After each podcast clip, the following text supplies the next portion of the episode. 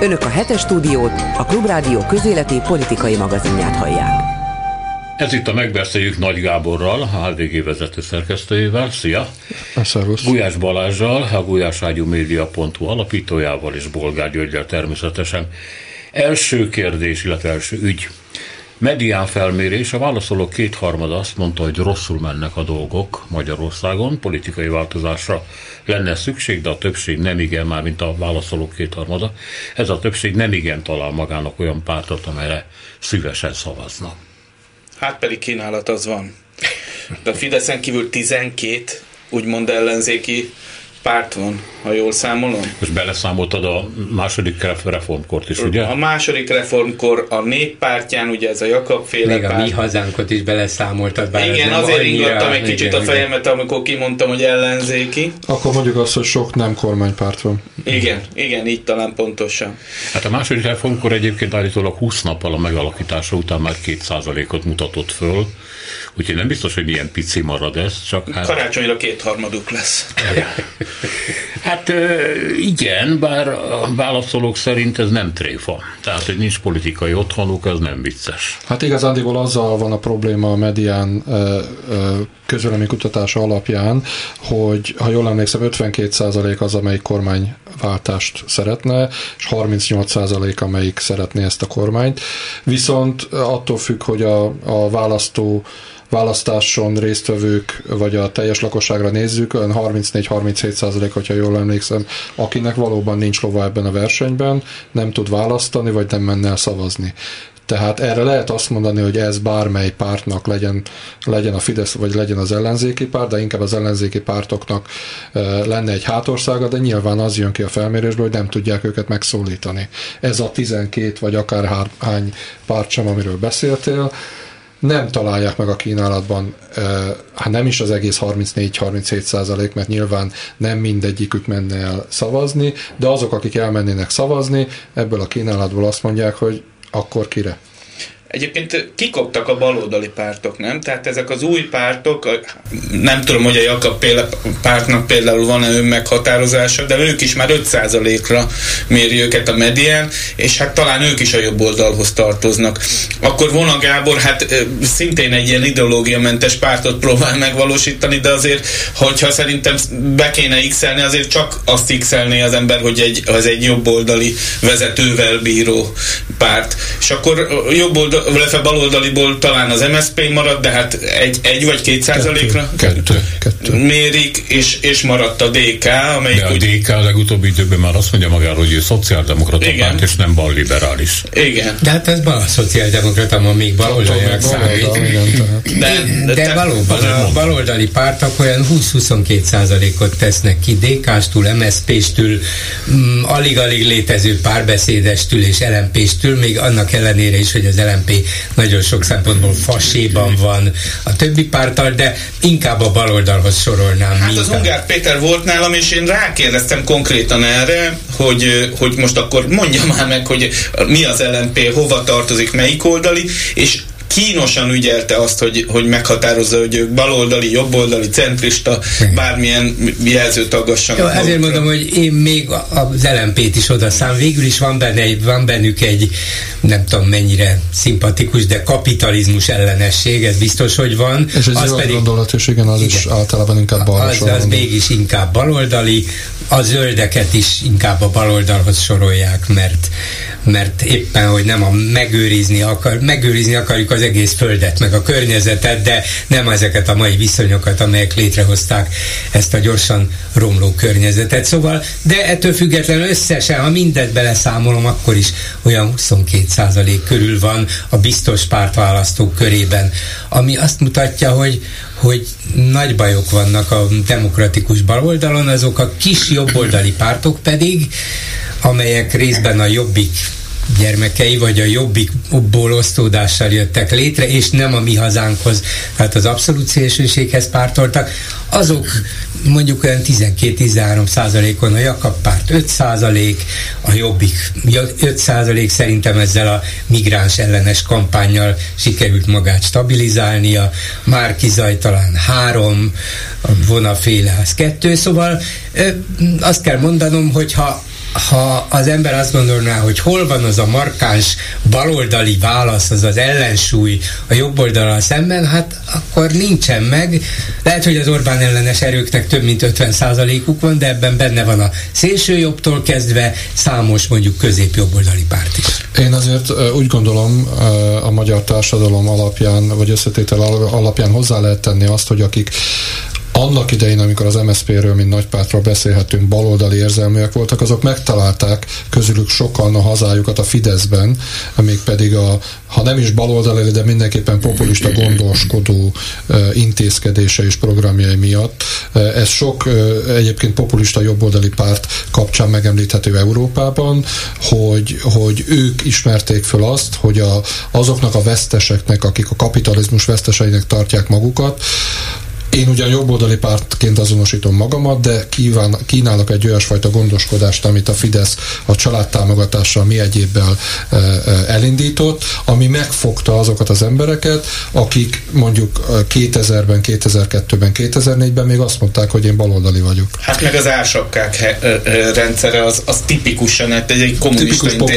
intézkedés. Meg a, a rezsicsökkentés, amikor ezt bevezették 12-ben, akkor ez rögzítve van, így van, akármi történik, és tíz évig lényegében, hát most is részben változatlan, csak egy bizonyos szint fölött, de azt kell mondani, hogy egy évtizeden keresztül az emberek nagy része már kezdte elfelejteni, hogy jó, hát kell fizetnem a gázszámlát, villanyszámlát, de hát miközben megy az életén egy kicsit többet keresek, az még mindig változatlan, tehát nem kell annyira izgulnom, ez tipikusan egy ilyen baloldali, az állam gondoskodó szerepe, és ez sikerült valahogy a Fidesznek Hát gazdaság, ha, ha a klasszikus gazdaságpolitikát nézem közgazdászként, akkor ezek virtigli baloldali intézkedések.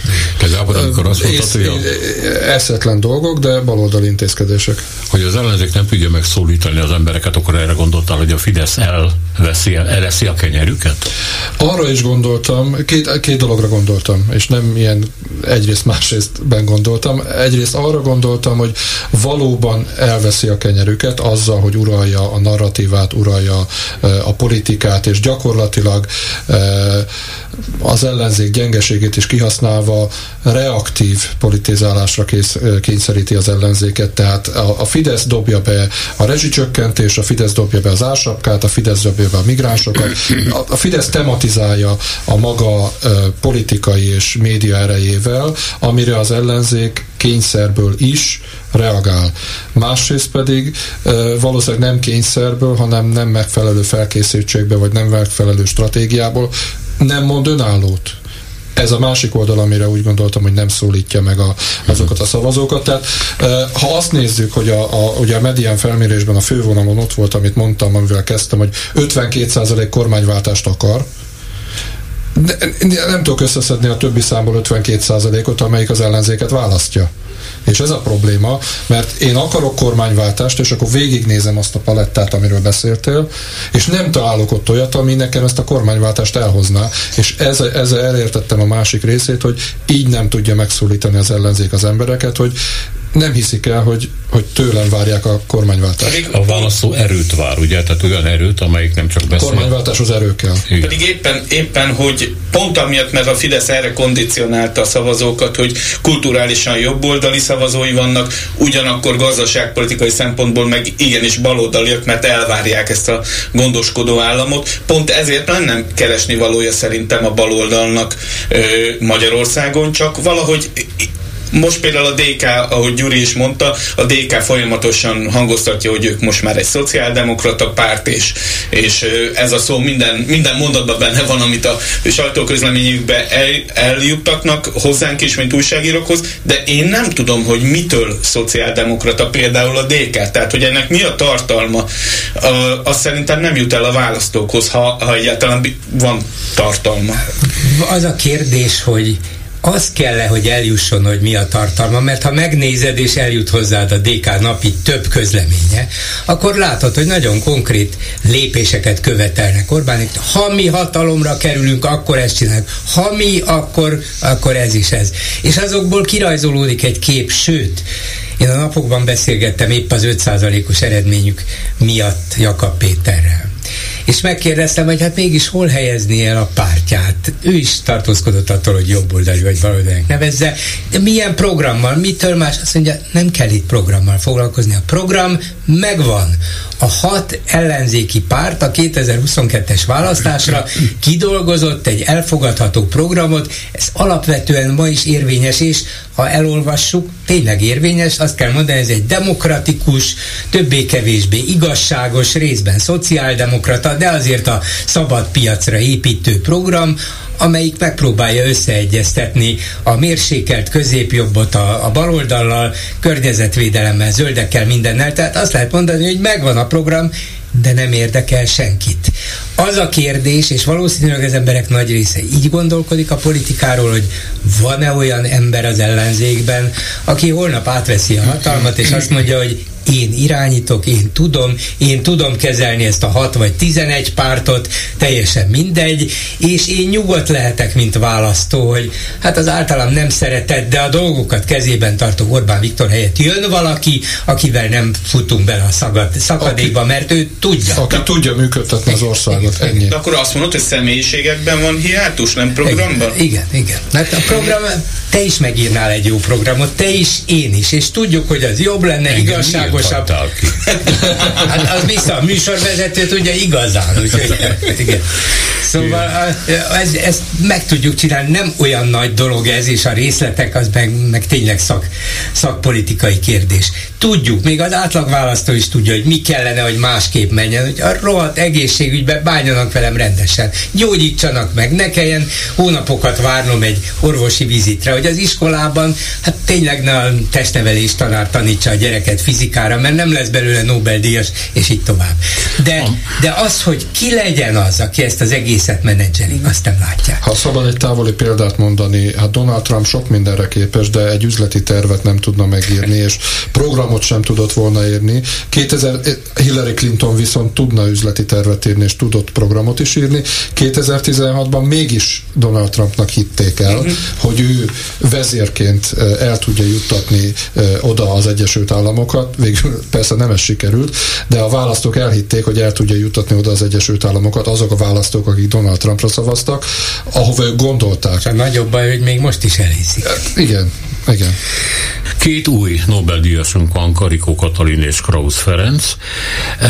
Ezzel kapcsolatban ugye két dolog merül föl. Egyrészt, hogy talán egy vagy talán kettő Nobel-díjasunk van, aki a Magyarországon végzett kutatásaiért kapta ezt a elismerést. Ebben mondjuk benne van az is, hogy egy kis ország soha nem tud annyi pénzt és lehetőséget adni, mint egy centrumország. Ez mondjuk Hollandia esetében is így lenne. Viszont sokan azt mondják, hogy ebben nagy mértékben benne van a magyar oktatási rendszer, amit csak az utóbbi 10-13 évben sikerült igazán tönkretenni, és ezzel az utolsó adóját veszítette el az óhaza, hogy ezeknek az embereknek, akik innen mennek el, majd Nobel-díjasok lehessenek, mert oly mértékben tették tönkre az oktatást. De furcsa ebben belegondolni, hogy még a leginkább szidott és első pillanatok kezdve szidott magyar oktatási rendszer is képes volt Wigner Jenőket, meg Karikó Katalinokat nevelni.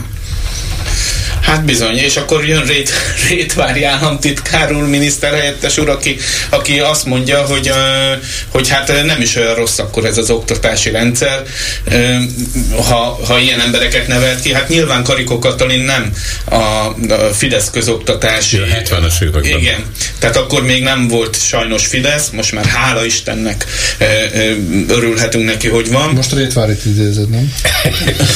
De Krausz, Krausz Ferenc is a vagyok Krausz is a 80-as években Persze, persze, tehát ez, ez egy nettó butaság, de hogy ugyanúgy, ahogy minden más ilyen hasonló kormányzati butaságot, hogyha elégszer mondanak, akkor talán, talán átmegy, és nem gondolnak bele az emberek, hogy hát ezek azért nem, nem most a 10-es meg a 20-as években jártak általános iskolába.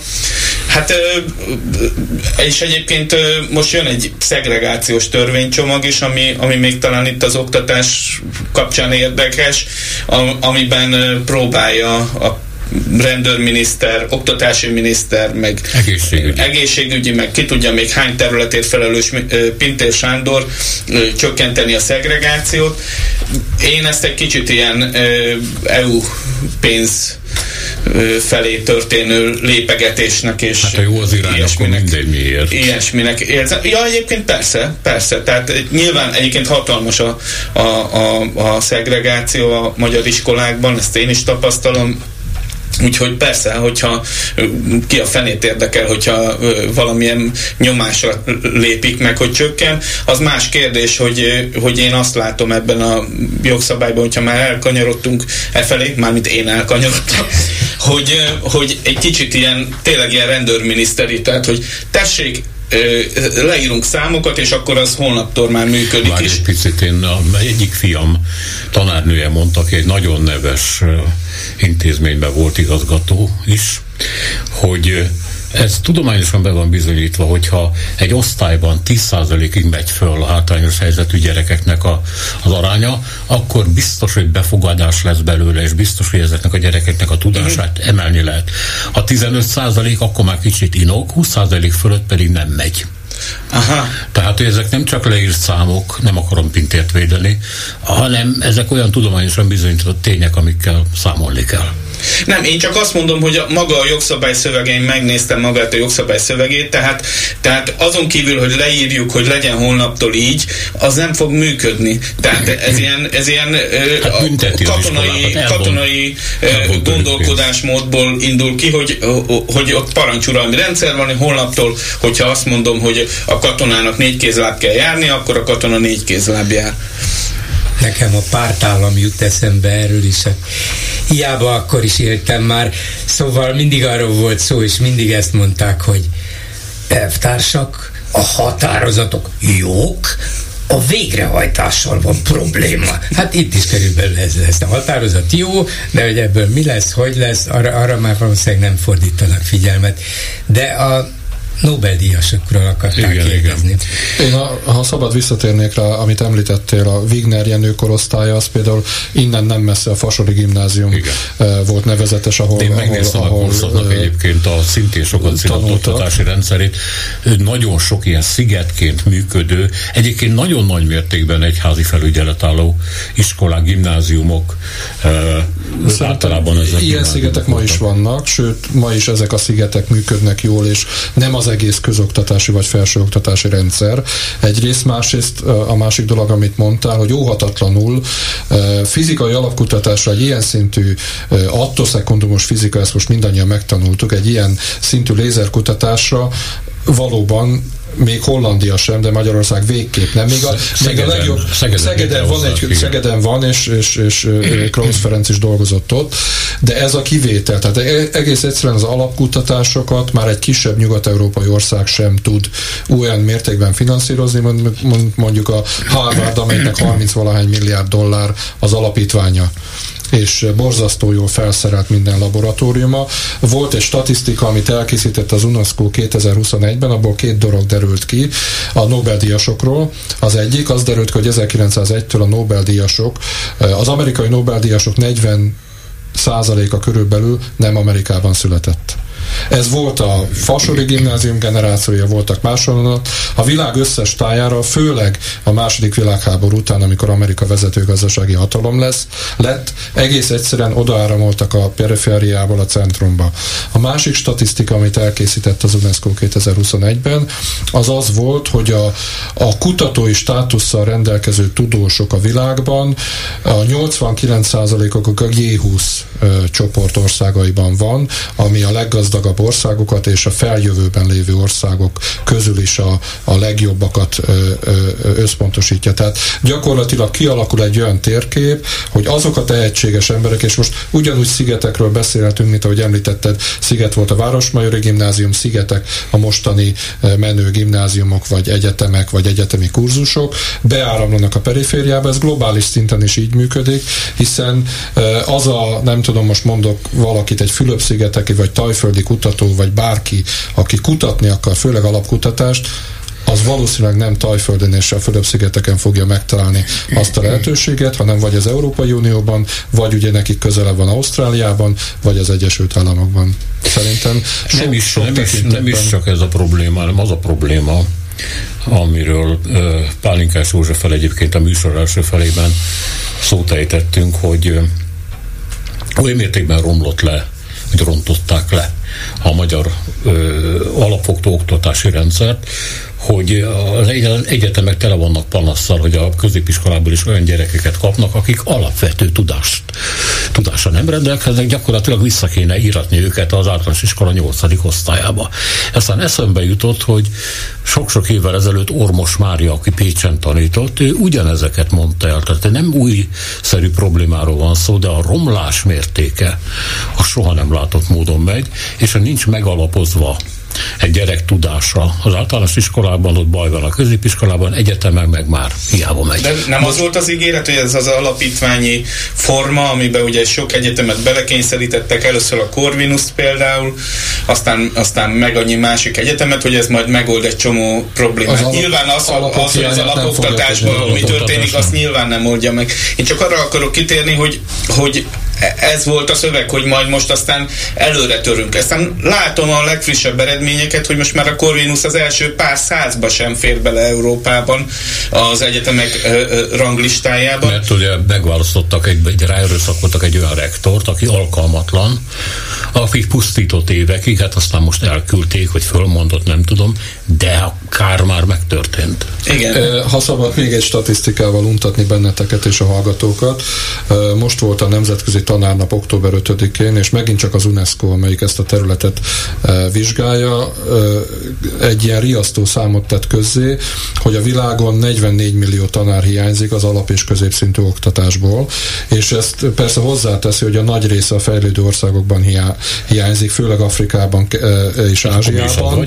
Nem, nem, nem, nem, nem, nem, nem, és a statisztika része, és még egy számot mondok, és ígérem többet nem, 4,8 millió alap- és középfokú tanár hiányzik Európából és Észak-Amerikából. Tehát én azt mondom, hogy a, ez, ez csak azt jelenti az UNESCO szemszögéből és globális szemszögből nézve, hogy egyrészt rengeteg az a kár, amit ez a kormány az oktatásban én úgy gondolom tett, de másrészt azért van egy olyan globális probléma is, hogy még azokban a boldogabb országokban is, ahol sokkal hatékonyabban művelik az oktatást, legyen az Finnország vagy bármi más, ott is van egy olyasfajta hiány, ami az UNESCO szerint persze egy optimális állapothoz kellene.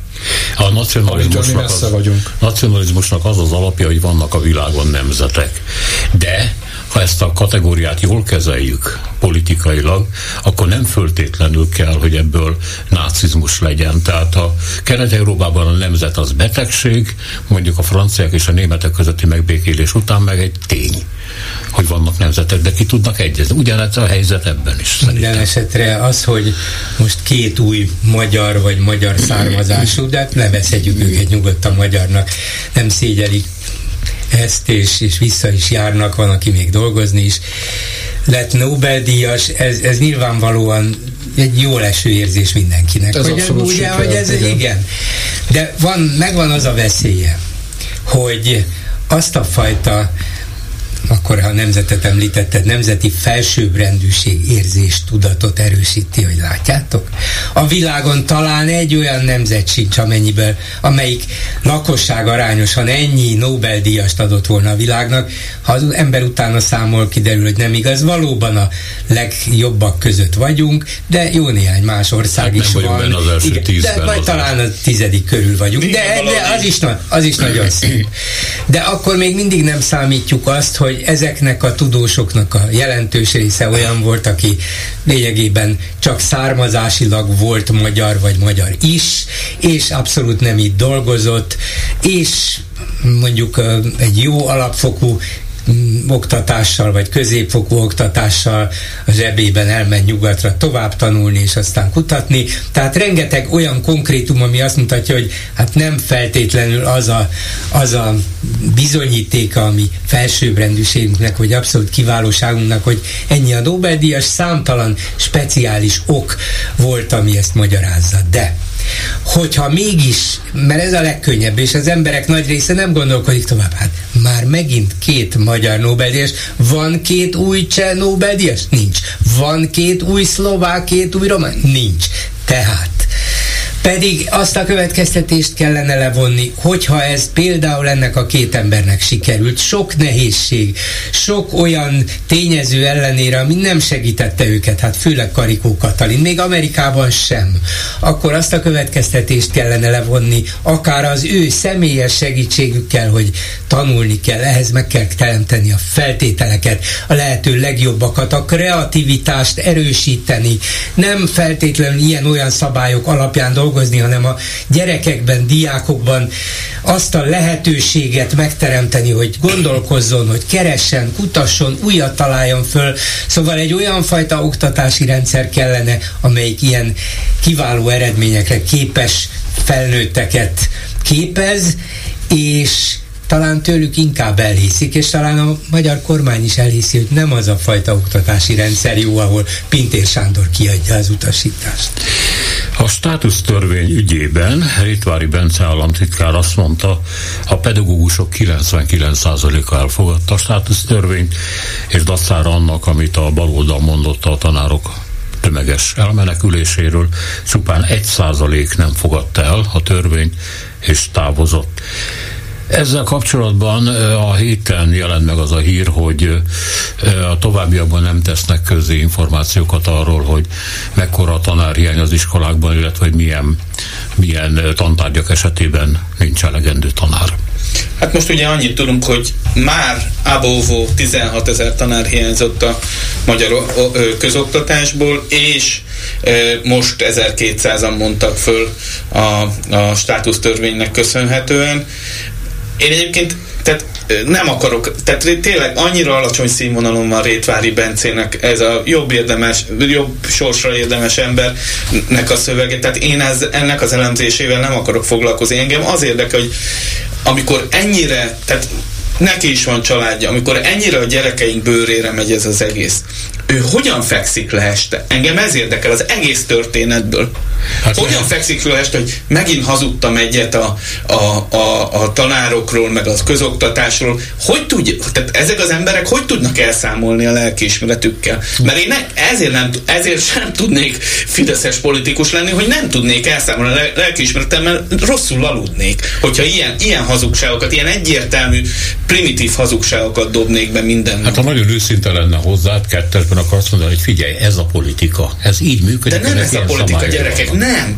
Tehát van, van ennél egy, lehetne ennél egy szebb, jobb ország is, mint, ami, mint, ami, mint amit vel itt szembesülünk meg, ahova a Fidesz, Fidesz vitte a hazánkat. Ugye ebben a konkrét esetben, hogy hát csak 1200 mondott föl, a kérdés valójában úgy kellene, hogy hangozzék a Rétvárival készített interjúban is, meg úgy általában is, hogy hát ha ez a státusztörvény állítólag olyan jó, hogy ez annyi lehetőséget ad a pedagógusoknak, és nekik mennyivel jobb lesz, szabadabb lesz, és többet fognak keresni, és így tovább, és akkor miért nem 1200 jött?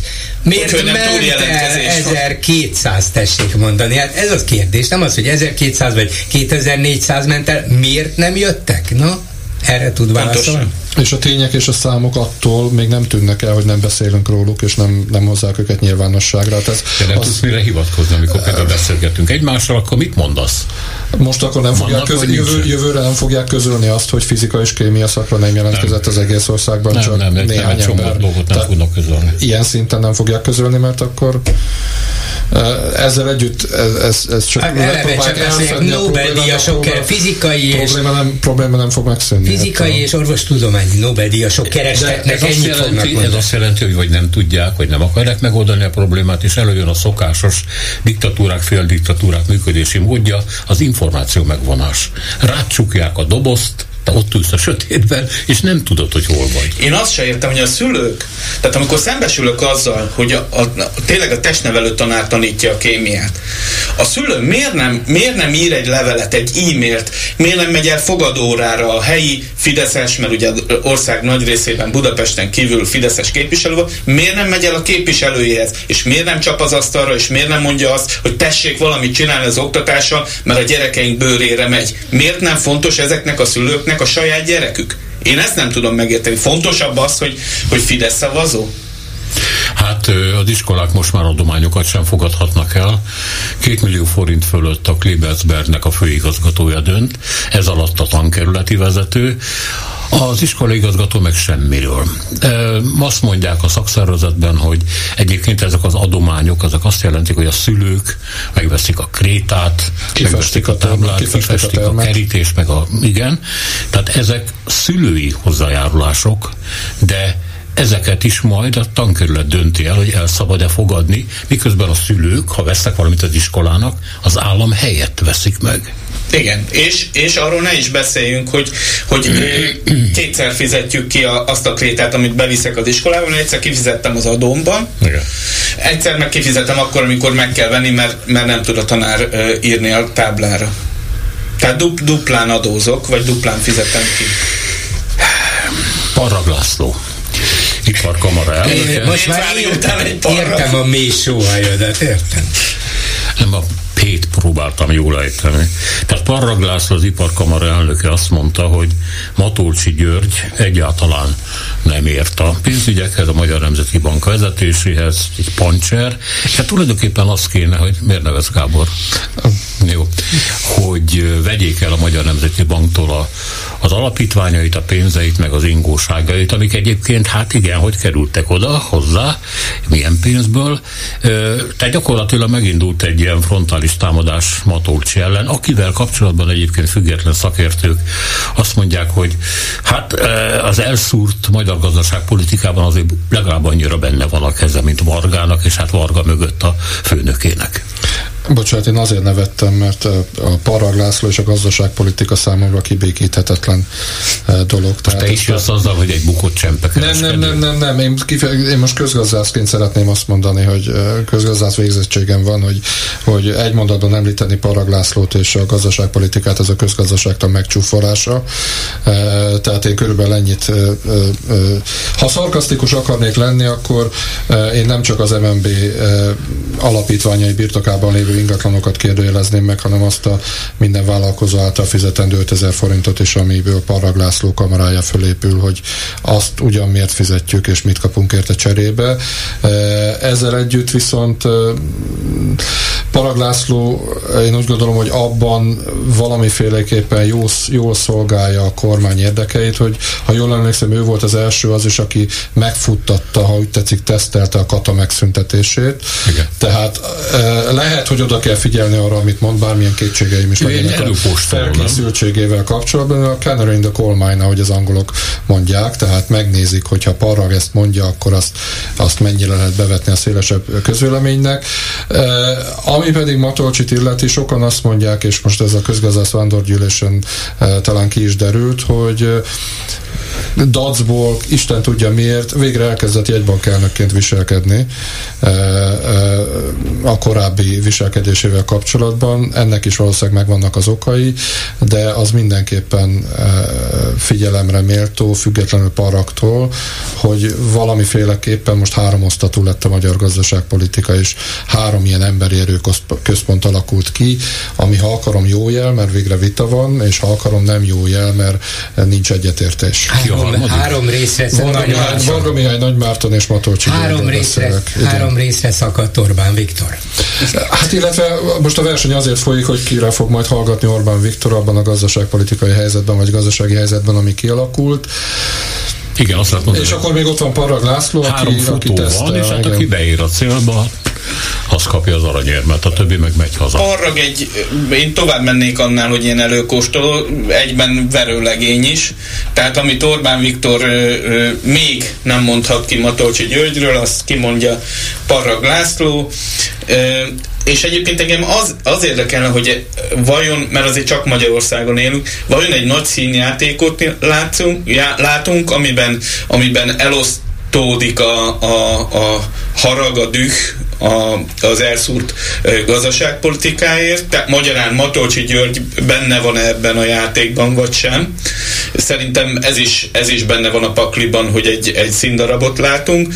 Vagy ez egy valós konfliktus, hát mondjuk ki Orbán Viktor és Matolcsi György között. Tehát ebben a Paraglászló meg a Nagymárton szerintem még talán a, a, a Varga Mihály tényező, de, de Paraglászlók meg Nagymártonok nyilván nem számítanak ezek, ezen a saktáblán. Tehát, hogy ez egy, ez egy ö, ö, színjáték, amit, amit látunk, vagy valós konfliktus van. most már inkább a felé hajlok, mert annyira eszkalálódott a helyzet, hogy ez, ez egy véletlenül egy valós konfliktus lehet, és, és pont azért, mert Matolcsi látta, hát ez most már egy legalább egy éve megy ez az egymásnak üzengetés, Matolcsi látta azt, hogy hova vezet ez a, ez a gazdaságpolitika, beleértve a választások előtti osztogatást, amit ő ugye hibáztat, bár akkor tegyük hozzá, hogy akkor nem szólalt meg, amikor ez megtörtént. Ja, nem Nyilván hallottam akkor... egy szót se tőle, hogy hát nem már, hát ennyi pénzt Igen. bedobni a gazdaságba, ennek nagyon súlyos következménye Tehát lesznek. Akkor nem a választási kampányban néma maradt, ezt azért tegyük hozzá. E, minden esetre azért, azért érdekelne, hogy ott a boszorkány konyhában ezt, ezt a nagy kondérlevest ezt hogyan főzik. Hát akkor most boszorkány konyha specialistáként próbáljuk megfejteni. Szerintem Matolcsi um, ha nem is érzi magát érinthetetlennek, de annyira magabiztos, hogy hát annyi év lojális ténykedés után, annyi mindenben segített a miniszterelnöknek, annyi sikeres év van mögött, amit ő is annak nevezhet, meg Orbán is annak gondolt, ő volt a jobb kéz. Hát akkor most már láthatjuk, hogy amikor már nem én vagyok a gazdasági miniszter, hanem ez a Varga, ez uh-huh. a akárki, hát megmondhatom, és ha nem értitek, megmondom határozottan, ha még mindig nem értitek, akkor elmondom, hogy ez egy gazdaságtörténeti tömegszöret, szerencsétlenség, hogy milyen tömegbaleset, mit mondott ő. Nem értetek a szóból? Csak azt hiszem, hogy Matolcsi, mint az előző években sok egész furcsa megnyilvánulásából is következtethettünk rá, hát nem az a igazán ne, hát diplomatikus, vagy, vagy nem az a konform gazdaságpolitikához kétségtelen értő, vagy gazdasághoz értő ember, pláne nem igazán a nagy politikához, aki fel tudná mérni, hogy mi lesz ennek a következménye, pedig ő jobban ismeri Orbánt, mint mi, és tudhatja, hogy a miniszterelnök nem felejt. És ha tehát ilyen módon sérti és sértegeti őt, akkor ennek az első következménye az, hogy kivettük az infláció kezelését a Magyar Nemzeti Bank bank kezéből, mert nekik csak bicskájuk van, a kormánynak viszont fejszéje van. De aztán még lehet, hogy mást is kivesz Matolcsi György kezéből, és mintha ezt nem volna képes felmérni, vagy úgy érzi, hogy én akkor is érinthetetlen vagyok. Igen? És, de azt azért ne felejtsük el, hogy Matolcsi kezében is van egy hatalmas adóász. Ugye a Magyar Nemzeti Bank tartja nyilván ezeket a bizonyos újfajta társasági képződményeknek a tényleges tulajdonosait. Hogy hívják ezeket a, az ilyen... Tőke alapok? Az, az, tehát a befe, befektetési tőkealapok, tőke alapok, aminek ugye alandó ember nem ismerheti meg a tulajdonosát, de Matolcsi, azaz az MNB tudja, hogy a, az X tőke alap mögött Tibor áll, az Y mögött, mit tudom én, Garancsi, az E mögött meg Mészáros Lőrinc. Nem tudom, hogy milyen hatása lenne, hogyha ezek esetleg kiszivárognának a nyilvánosságba. Törvénysértés lenne. A kiszivárgás, igen. Ezen kívül pedig Tehát ott kiszivárgásról beszélek, nem, nyilv, nem azt mondom, hogy Matolcsi nyilvánosságra hozza, hanem véletlenül eljutnak szerkesztőségekbe ezek a, ezek a listák. Nem tudom, hogy milyen, vagy egyáltalán elérné az inger küszöbét az embereknek, hogyha megtudnák, hogy Na, amiről eddig sejtettük, hogy Tibor C. az tényleg Tibor C. Hát szerinted érdekelni, Tiborcnak nem szá 128,5 milliárdja van, hanem 528 és fél. nevén. Igen, igen. Érdekel ez valakit? Én már attól tartok, hogy nem. De itt csak egy mondat erejéig visszatérve Matolcsire, ő még azt hiszi, hogy a saktáblán van, pedig szerintem hamarosan leves. Hát arról nem beszélve, hogy mondjuk a fiáról is lehet elég információt nyilvánosságra hozni. Úgyhogy az egy másik adó, ez egy másik kézben. Igen. Azt mondja, hogy csak hogy most enyhítsek egy kicsit a feszültségeteken. Orbán Viktor és, és a az államfő házától nem messze 90 menekültet találtak egy Béla király úti villában, és hát megy a találgatás, hogy hogyan lehetséges ez. Ugye ez egy védett környék, tele védett személlyel, és ezek szerint védett menekültekkel. Hát meg kell kérdezni azokat az emberkereskedőket, akiket szabadon engedtek, hogy melyik őjük vitte oda őket. De ki visz villába menekülteket? Hát Aki ott, sok ott menekültet visz, az ott, visz. Ott keresed a legkevésbé. Hát kinek jut eszébe, hogy a miniszterelnök körül kellene keresni ezeket? de hát láthattad a Momentum képviselőjét, amint a napokban elment a Cinege utcába, és ott kirakosgatott fényképeket Orbán Viktorral, amint éppen markolázta a 20 ezreseket, és ez se akadályozta meg a tek, pedig ott volt, és be is szaladt a házba, meg ki is jött, és mégse vitték el ezeket a rendbontókat, úgyhogy hát ez egy szabad ország, csak ezt akarom neked mondani, Sanyi.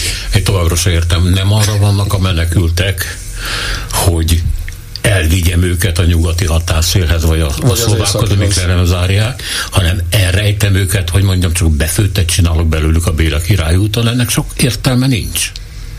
De akkor mi az összeesküvés elmélet? Nincsen. Nem ja, nincs. Nincs, nincs, nincs. Tényleg nem értem. Jó, ti se értitek, rendben van, menjünk tovább. Hát nyilván nem azonnal, nem lehet egyszerre 90-et, ahhoz hány autóbusz kellene, tehát el kell osztani őket. Most ti mentek öten, holnap után ők mennek, akkor meg kell szerveznem X-et, Y-t.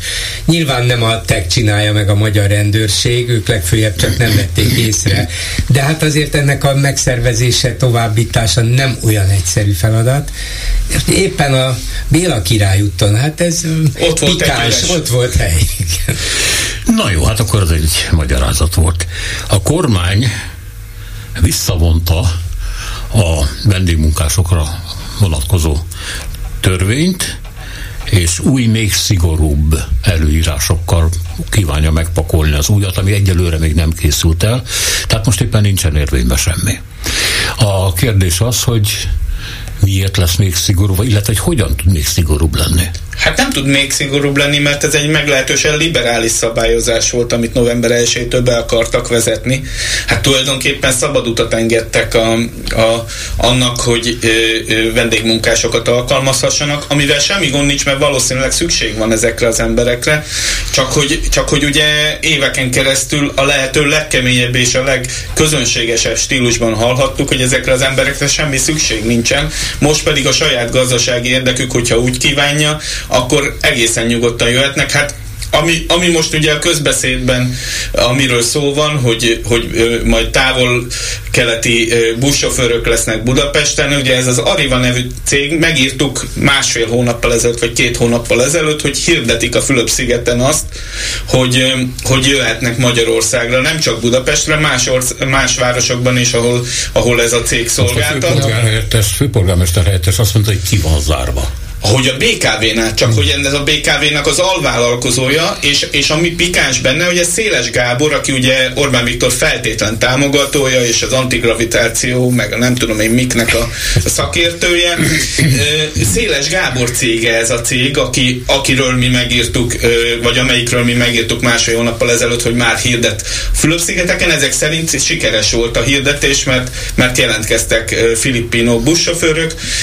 Egyébként egy érdekes, egy pikáns pikáns részletet hadd mondjak nektek, megszabták azt is, hogy hány centis legyen a filippino buszsofőr, azt hiszem, hogy 150 centi fölött, vagy 155 centi fölött szabadott csak jelentkezni ezeknek a Fülöp-szigetek. Alacsony sofőr nem sofőr. Alacsony sofőr nem jöhet Magyarországra. Nem Tehát ami így módosult, ugye, hogy ha Magyarországra jössz, akkor ö, és hozzáteszik a, most már, hogy és ha alacsony vagy, akkor nem veheted csak el a magyarok munkáját. Ha magas, vagy magasabb vagy, mint 150 centi, akkor elveheted. De azért alapvetően két csoportról beszélsz, mert a, a nem kívánatos csoport az, aki csak úgy megjelenik a magyar határon, be akar jönni, gazdasági menekültként érkezik. És még is a, a magasság akkor még nincs megszabva, de minden esetre hívatlanul megérkezik a határa. Ők azok a migránsok, akik ne vegyék el a magyarok munkáját.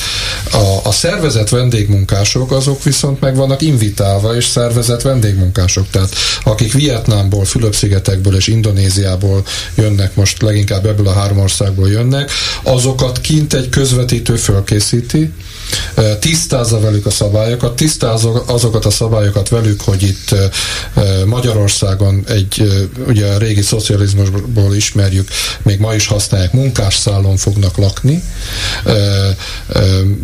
A Fülöp-szigeteki hatóságok még azt is meghatározzák, hogy, a, hogy gondoskodniuk kell az otthon lakottakról, tehát ez egy szervezett vendégmunkás program. Tehát mind a két országon van egyfajta nem is azt mondom, hogy kormányzati garancia, de mindenféleképpen van egy szabályozott rendszere ennek az egésznek. Tehát, ha, hogyha most ezt nézem, akkor, akkor ez, ez, ez ebben az értelemben nem sérti meg azt a kormánypropagandát, vagy azt a fajta álláspontot, amit kormány, korábban az Orbán kormány ö, ö, ö, ö, vallott és szétkürtölt, hogy a migránsok, a gazdasági migránsok nem kívánatosak Magyarországon, ne vegyék el a Magyarország, magyarok munkáját. De most ezek pont arról van szó, nem, nem, nem, most pont arról van szó, hogy azok a szervezetten érkező vendégmunkások nem veszik el a magyarok munkáját, hanem azt a munkát végzik el, amire Magyarországon nincs. Csak, hogy, csak, hogy az ok a szigorításra? Mit kell szigorítani? A szigorítás, én, nem, én csak találgatni tudok, de voltak a, a sajtóban olyan hírek arról, hogy érkeztek Vietnámból vendégmunkások, akik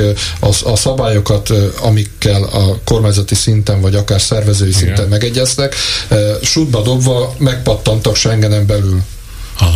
És ne, nem tudom, csak találgatok, de voltak a sajtóban olyan hírek, hogy voltak, akadtak vendégmunkások, akik jöttek. És mentek. És mentek, és tovább is léptek. Nem tudom, mi lesz a szigorításban, de valóban ez a vendégmunkási rendszer, ezt valahogy fölépítették jogszabályi, gazdasági és egyéb módon, és ezen módosítanak. Nem tudom, hogy miért, és én is csak találgatni tudok, hogy de erről voltak hírek. Hát csak, hogy Orbán Viktor, mi kigyűjtöttük, és készülőben van egy cikkünk, majd el tudják pár nap múlva olvasni a, a hallgatók a Gulyás Ágyú médián, hogy hányszor beszélt konkrétan vendégmunkásokról, tehát nem csak migránsokról, a migránsozás ugye az egy bevett gyakorlat volt, de konkrétan vendégmunkásokról is beszélt, mint nem kívánatos elemekről. Akkor még nem voltak akugyárak, ahol uh, szükség volt hát a vendégmunkásokra. Nem szeretném a magyar szállodákban ázsiai takarítónő lenne, ilyeneket mondott például Orbán Viktor. Meg Ma, konkrétan a vendégmunkás szó is elhangzott, csak ugye felmerül bennem, hogy épül egy akkumulátorgyár, aminek adunk egy csomó, csomó állami támogatást azért, hogy munkahelyeket teremtsen, majd behozunk a távol-keletről munkásokat, hogy azok dolgozzanak ott, és a mi gyerekeink, meg, meg mi fogjuk az akkumulátorgyárak környezeti hatásait elszenvedni. Tehát, hogy ez miért jó üzlet Magyarországnak, az, ne, az számomra legalábbis nem teljesen világos. De lehet, Szerint, hogy csak én nem látom. Szerintem azért változtatnak, azért vonják ezt vissza, mert az elmúlt hónapokban érzékelték, és nyilván megismerték, hogy a magyar társadalom nem ilyen, ilyen delikát módon kezdi válogatni, hogy hát ez itt hivatlan vendég, bejött, átmászott a kerítésen, elveszi a munkánkat, azokat meg a kormány hozza, hanem azt mondja, hogy nem érdekel engem, hát ez valahonnét Ázsiából jön. Ez, ezzel turbán van a fején, vagy sárga a bőre. De látom, hogy ide nem tud magyarul, és ott van a szomszédgyárban dolgozik, meg a szomszédban lakik, és kibéreltek egy nagy házat, és oda járnak esténként munkából, és onnét viszik őket reggel, és nyilván ez terjed is, meg egyre több ember látja is. És azt mondja, hogy Hát most akkor ezek azok, akiktől félni ezek azok az idegenek, akik számunkra veszélyesek, vagy, vagy nekünk ártani fognak? Hát akkor milyen kormány ez, ha ráadásul az ő segítségükkel, az ő törvényeik alapján jönnek be? Vagyis ennek a, ennek a szerintem terjedő és gyorsan terjedő, és ez, ez egy tipikusan olyan fajta hír, nem is rémhír, hír, aminek láthatni, látni az alapját, látni a tényeket, látni azokat az embereket, ezeket, amik politikailag számukra szerintem nagyon veszélyesek, és ezen próbálnak, nem tudom hogyan, de valahogy úgy szigorítani, hogy kiderüljön, hogy mi nem hagyjuk, mi nem engedjük, hogy aztán mégis hogy fognak tudni bejönni, mert ezekre viszont szükség van bizonyos helyeken, ezt nem tudom, de lehet, hogy még ők se tudják. De ebből az következik, hogy ezt eh, Orbánik szeretik mondani Brüsszel kapcsán, hogy lából lővi magát, de mint a most a magyar kormány lőtte volna lábon magát az idegen ellenes uh, hát szövegeivel, mert hát a kádárizmus utolsó éveiben is jöttek ide munkások, ugye a kubaiak, voltak verekedések, meg cirkuszok, de hát azért nem, a társadalom nem volt fölháborodva, ezt nem mondhatjuk. Most meg mindenhol már az Fideszes polgármester ír levelet ugye Orbánnak, hogy magyarázza el az ő települése polgárainak, hogy miért kellenek ide ezek az idegenek. Tehát Hát ez egy súlyos öngolnak tűnik. Hát itt van, amikor a nyalóka visszanyal, tehát ami, amikor éveken keresztül folyt a, a riogatás, azzal jönnek a migránsok és félni kell tőlük. Most tényleg jönnek szervezetten a migránsnak kinéző vendégmunkások, és ezt azért a propagandának, amit, ami korábban volt, meg kell tudni magyarázni, hogy most akkor ők nem azok, akik korábban téged fenyegettek.